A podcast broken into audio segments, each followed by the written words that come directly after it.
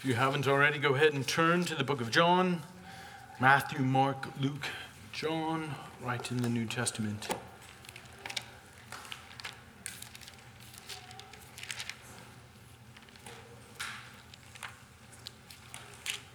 As you're turning there, let's go ahead and pray. Gracious Father, we, we want to do your will.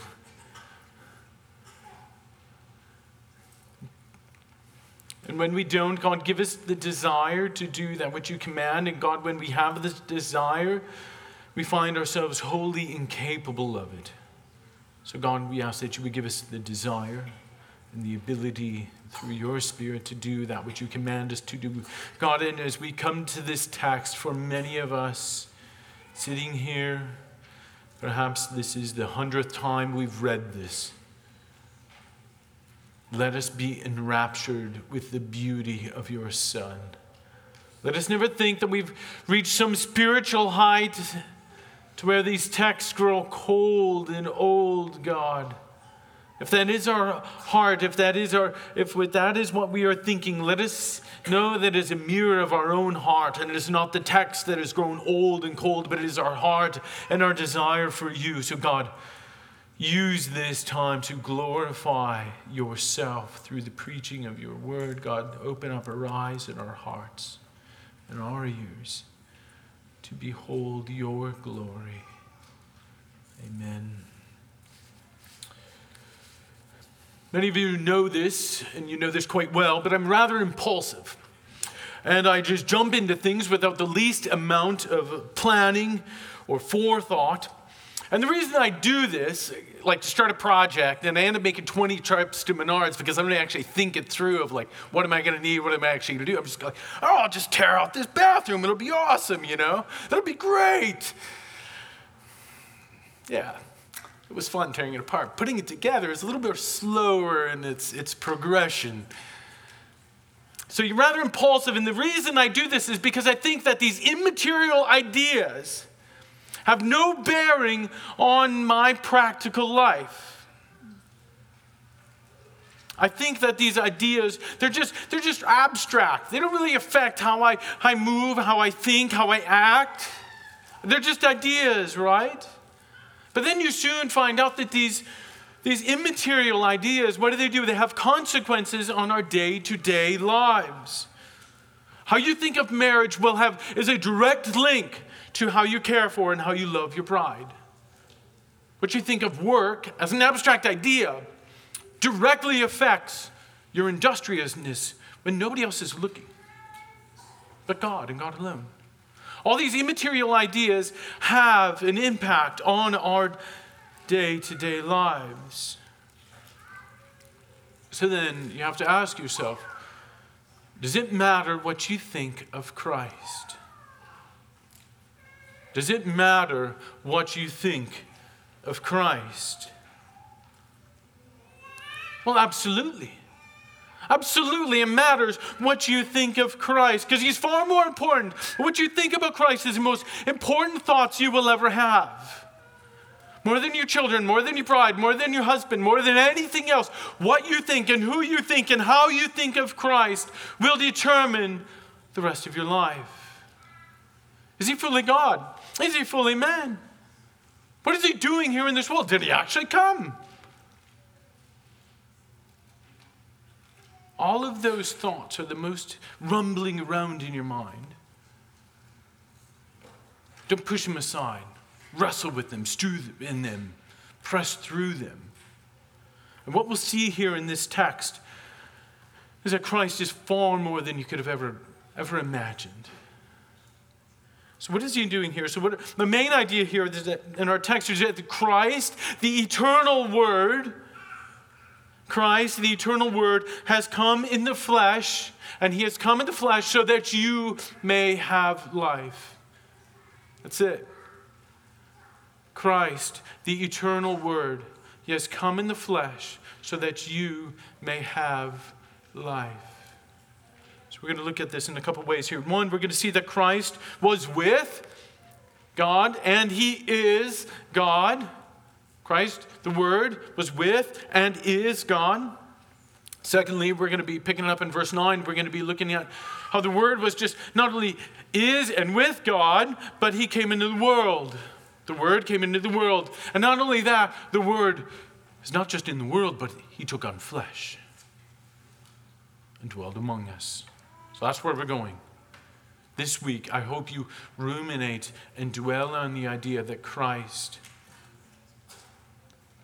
not some dramatic guy, you know, holding a sheep on his shoulders with, you know, blue eyes and blonde hair. No, Christ, the eternal Word, has come in the flesh so that you might have life.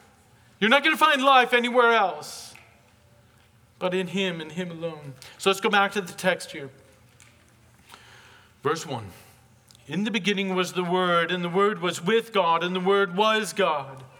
He was in the beginning with God, and all things were made through him, and without him was not anything made that was made.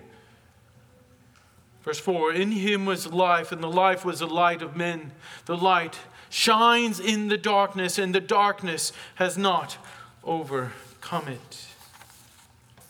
Isn't it amazing how God has made our minds? Just one little string, one little thread, and it brings up this, this whole tapestry before you. All, all John has to say is, in the beginning, and right away, your mind, students of the Bible, reading the Word, read through it this year. You're beginning to see, oh, creation. And what you're going to see that Christ is the beginning here of a new creation. This, these words here, even though they're narrative, every word is specifically chosen for a reason here. So we have here in the beginning, not, not in the beginning of the life of Christ or anything like that. This is the beginning of a new creation, not, not a restarting and pushing everything else aside, but a new creation that is being placed upon the old. And you are going to see new life come out of the depths of darkness, as you see in Genesis 1. So in day one, God said, What? God said, Let there be light. Well, who do you have here in Christ? Well, there's Christ, the Word. In him was life, and the life was what? The light of men. So, just as in day one, when the light shines in the darkness, in creation, the light has come forth from God and it's been shining ever since. That's what you see. So, the darkness is always subservient to the light. Here we have in Christ that He is now the light. He is the light that is shining in the darkness. What's the darkness? It's nothing less than the darkness of our own hearts and the darkness of our own souls. And nothing reveals, you think you're a good person, right? Fine. But nothing reveals the darkness and depravity of your own heart and have the light of Christ come with his lantern, with his light, with his torch, and push back the darkness. You have no idea how deep, how thorough, how blacked out it truly is, how dead we really are till Christ comes and his light shines within us. You see, so throughout the gospel, what you're going to see here is we're going to be, what, I think about two years is what we have planned out. Hold on, right? About two years is going to take us to go through the Gospel of John, pausing in Advent, summer Psalms, Pentecost Sunday. What you are going to have, what's going to, you have to fight this. We prayed about it already, but you're going to have to fight this. You're going to have, you're going to be thinking, because you know the text well, you're going to be thinking, I've heard this. I've heard this before, but it is our desire that you will encounter Christ in new ways if we faithfully preach it.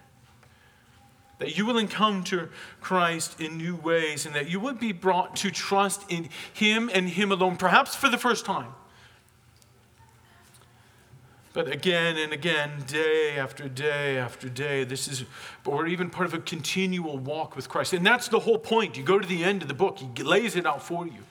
These are written that you might believe that Jesus is the Christ, the Son of God. This is why he's writing it, that you might believe that Jesus is the Christ, the Son of God, and that by believing in him, you may have life eternal.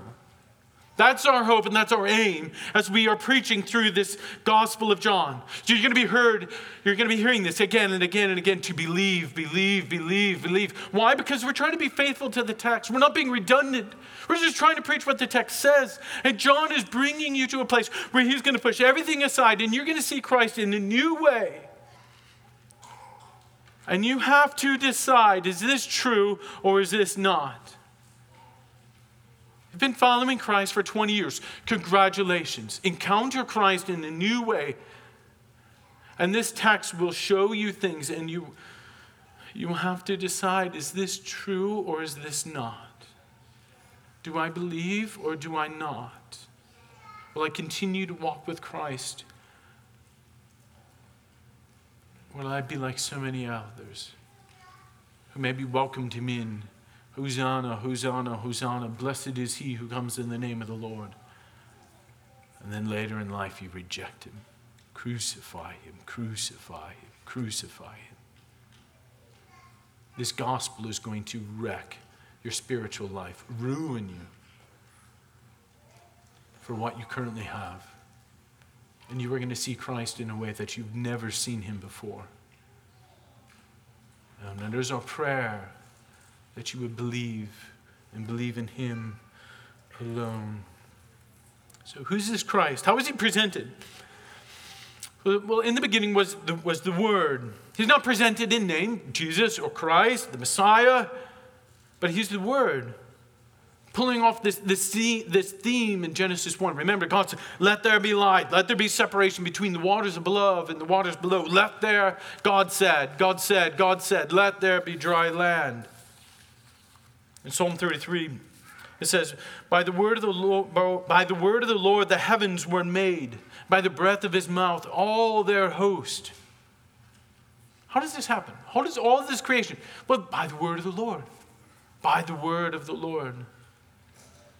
So Christ is this spoken word. And when we think of this, what is happening is Christ is not just this spoken word, but when we speak, it's not just these He's not just this sound that emanates and bounces off the walls. No. When we speak words, what we're actually doing is revealing who we are. We're revealing our own minds, we're revealing our own hearts. So when Christ is when Christ is known as the Word of God, what is he doing? He's revealing the fullness of God. It's a beautiful way to encapsulate it that John has. He's revealing the fullness of God. So then, how do we relate? How, do, how does this word, how does it relate to God? What does the text say? Look, in the beginning was the Word, and the Word was with God. Throughout eternity past, Christ has been separate from God the Father. Co equal, yes, but separate. And you'll notice here the, the inference he was, he was with God. He's not saying there's this great chasm of separation between them. That's not what he's saying. There's a clear distinction, but there's not a great chasm between them. Does that make sense? So, from eternity past to eternity forward, the Word, Christ, has been with God the Father. Before creation, there he was with God the Father during creation. He was with the Father. God the Father creates through Christ, through the word that is spoken. During the time while this world was under the law, under the Mosaic law, Christ, the eternal word, was with the Father. This very moment, Christ, the Word, is with the Father, bringing all glory to Him. Don't, don't press them together. You, you'll, little plug for Sunday school next week. Um, bad theologians go to hell, okay? Bad theologians, they do. Bad theologians go to hell. The Bible matters. Next week, Sunday school, Joel's going to be walking us through this. Why does this stuff matter for our souls? Okay, so he was not only with God, not, not greatly separated, there, but distinct and separate, but he was always, but he was God. There. Get it? Does it make sense? You got it? He was with God, but he also, he is God. He was not made by God. He wasn't ascribed to be God. It wasn't that it was, he was living a good life, and then God said, Oh, let's use him. He would be a great example. And then laid a spirit upon him as though he was unknowing of what was really happening. No, he is the fullness of God. So every, all of these attributes of God are there fully and present in Christ the holiness, the all knowing of God the all powerful, the love of God, the grace of God, the mercy of God, the wrath of God, the wisdom of God, the truthfulness of God are all there, and they're all there in Christ. So he is with God and he is God.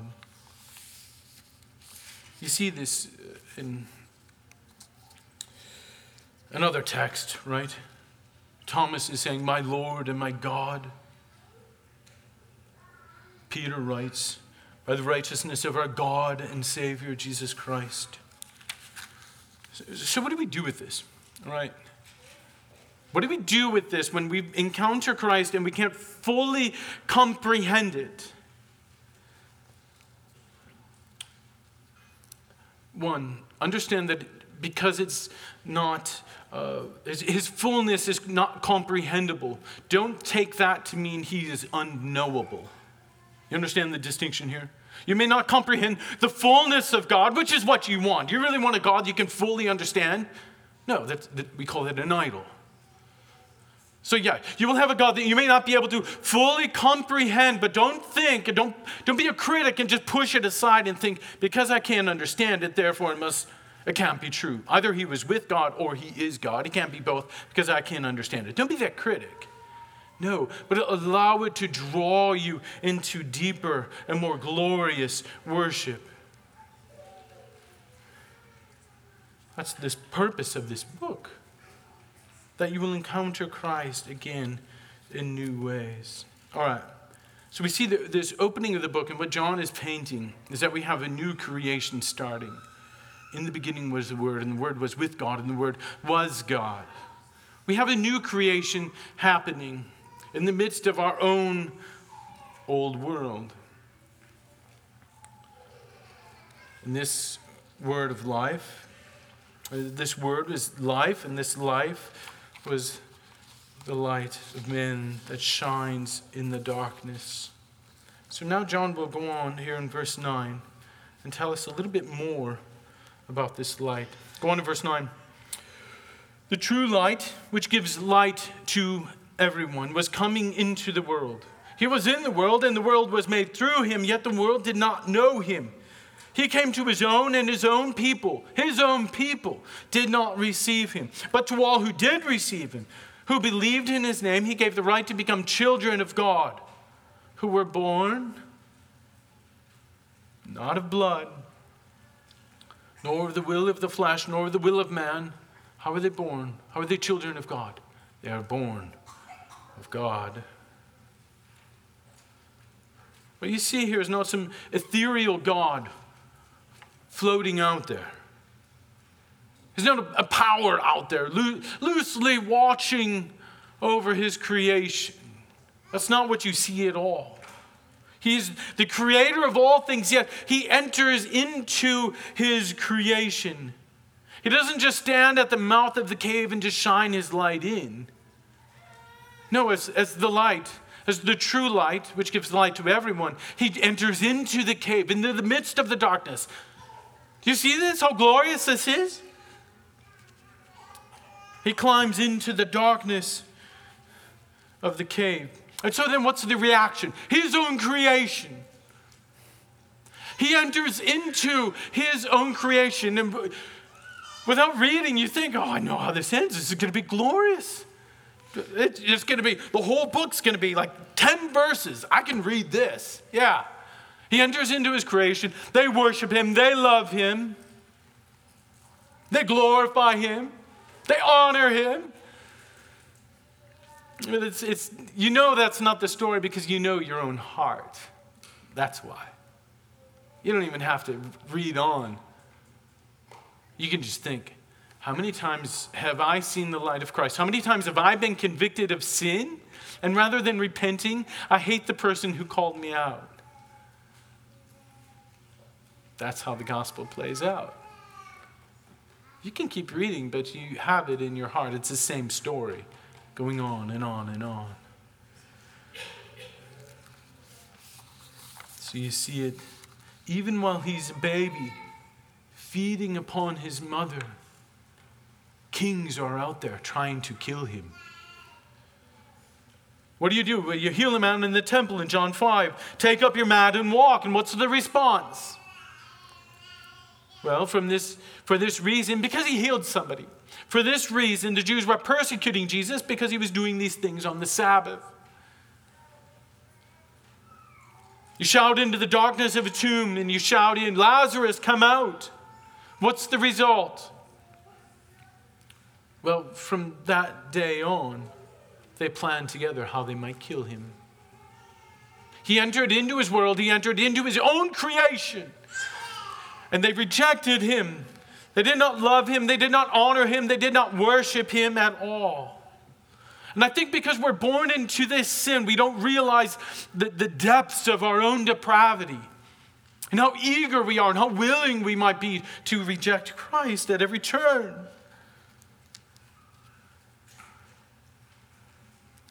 Think of your past week.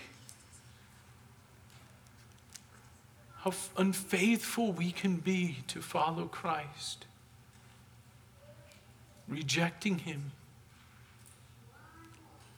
I'm not naive. Some of you are right now are rejecting Him with your whole life.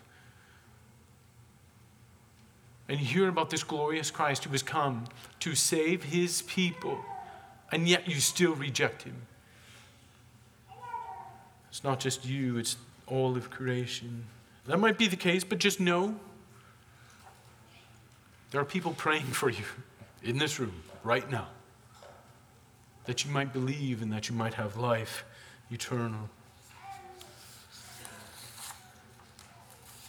But to all who did receive him,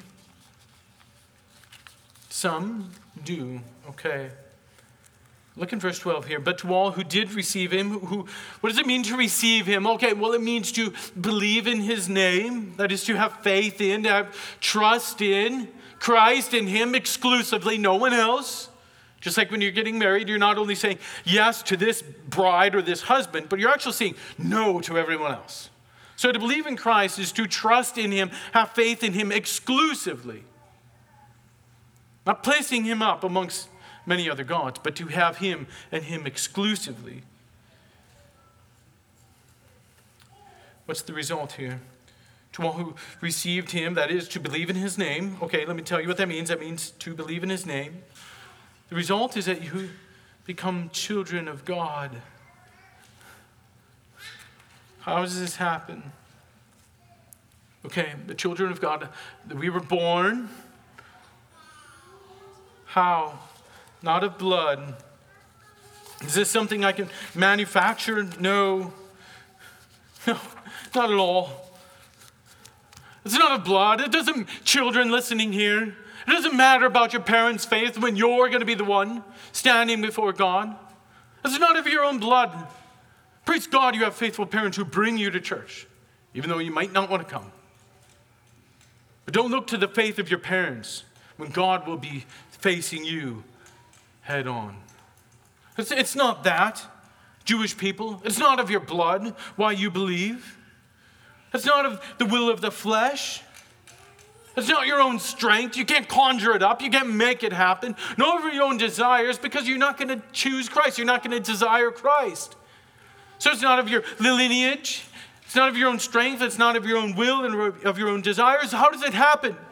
How does it happen? This is a glorious thing. How does it happen then, John? Tell me. By God and God alone. So don't look to anyone else. Don't judge yourself compared to other people. And don't even look at yourself and look in your past and go, well, this is too wretchedly sinful. God would never forgive me. Or don't look at your own mourning here this morning and go, I'm so wretchedly sinful. God will never forgive me. No, it doesn't matter. You're not the one saving yourself. So get over yourself. It's not about you, it's about God saving his own children. That's a glorious thing. So you're free from your past life. There might be temporal consequences in how it plays out here in this world, but you're free in the eyes of God. You're free of your past life when you come and you believe in Him. That is, when you receive Him. Okay, so this eternal Christ that was he was with God and he is God. He has entered into his creation and he is the life and light of men who has come into his world. And like everybody else, world rejected him, except for some who have received him. That is, they believe in him. How do they do it? Well, not of their own strength, not of their own lineage, not of their own desires, but of God. Do you see? God is the creator. We don't create. God is the creator. In this new creation that I'm going to show you, John is saying, God is still the creator. In this new life that you have, God is the one who is creating it, bringing it about and he will see it through into completion. So now we're going to see that this word has come into the world, but not only in the world, he is he has taken on flesh. Let's go, let's go look at the text here. And the Word became flesh and dwelled among us, and we have seen His glory. Glory as of the only Son from the Father, full of grace and truth. John bore witness about him and cried out, this was he of whom I said, He who comes after me ranks before me, because he was before me. For from his fullness we have all received grace upon grace. For the law was given through Moses, grace and truth came through Jesus Christ. No one has ever seen God, the only God who is at the Father's side. He has made him known. This is the whole the whole birth narrative that you have in Luke and Matthew, just right there in these, in these words. And the Word became flesh. No magi, no manger, no King Herod, no shepherds, just the Word became flesh. Still eternal? Yes, still eternal. In the flesh? Absolutely, in the flesh. So he, did more than enter into his world. He took, the, he took the fallenness of our own self upon him. He was born under the law that he might redeem those under the law. And he's like us and our weaknesses. He's like us in every aspect, yet without sin. So the man, man, all of humanity can become a son of God because the Son of God has become man. Man might become the Son of God because the Son of God has become man. And here we have the wedding together of the, of the infinite and the finite. We have the eternal Word has become flesh. And what does he do? He doesn't isolate himself. He dwells among us. He tabernacles among us.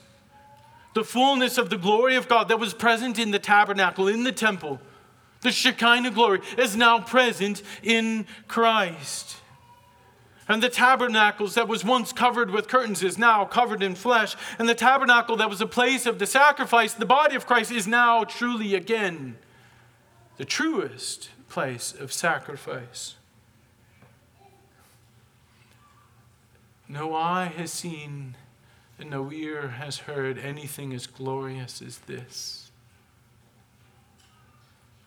that the eternal God has come into his own creation.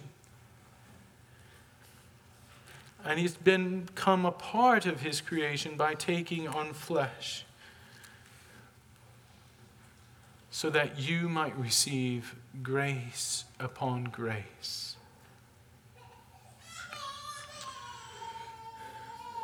Okay, so if this is true, how does this change our lives? If this is true, it must and it will change our lives. Why does it matter that Christ is eternal? Why does it matter? Why does it matter that Christ is eternal? Does it change your faith? Does it change your hope? Does it change your life? Absolutely. You place your hope in a bottle or Xanax, you have temporal relief. You place your hope in that which is eternal, and your hope is eternal. In the whole world that is fleeting and fake, and we know it and we despise it because of it, we have an eternal hope because we have an eternal Christ. When the object of your love is eternal, well, then your love is eternal. And when the, when the fount of life for you is eternal, you know that your life will be eternal. Take this flesh, do whatever with it what you want. Go ahead. I know my life is eternal because my Savior is eternal. So we worship Christ, the eternal Son of God, and place all of our hope in Him. Number two, what do we do? You follow Christ into the darkness. Follow Christ into the darkness. The Word was in the world, the Word was in the flesh. And the Word is the life that shines in the darkness. And we mentioned earlier, Christ isn't just standing at the mouth of the cave, He's entering into the depths and the depravity of the world around him. Let me ask you when's the last time you climbed into a social gutter for the sake of Christ? When's the last time we entered into the darkness for the sake of Christ? We want to isolate. We must engage. The world's not going to come to us. We must engage them. We must pierce them with the light, with the light, and we know that the darkness will flee when the light of Christ comes. The light will never be subdued by the darkness. It'll never happen. The light of Christ will always shine. So plunge yourself into the darkness. Throw yourself into the darkness that the light of Christ might shine as Christ Himself has thrown Himself into the darkness of our own hearts, brothers and sisters. Place all of your hope and trust in this eternal Christ and follow Him into the darkness. Let us pray. Let us pray. Heavenly Father, we let our hearts be enraptured with that which we cannot fully comprehend. The glimmer that we see now, God, will grow throughout all of eternity as you continue to reveal yourself to us, God. As we come to the table and partake of communion, God, we ask that you would be with us and guide us, prepare our hearts to worship in communion. Let us glorify your Son that he has come as light into the world and light into the darkness of our hearts. Amen. Amen.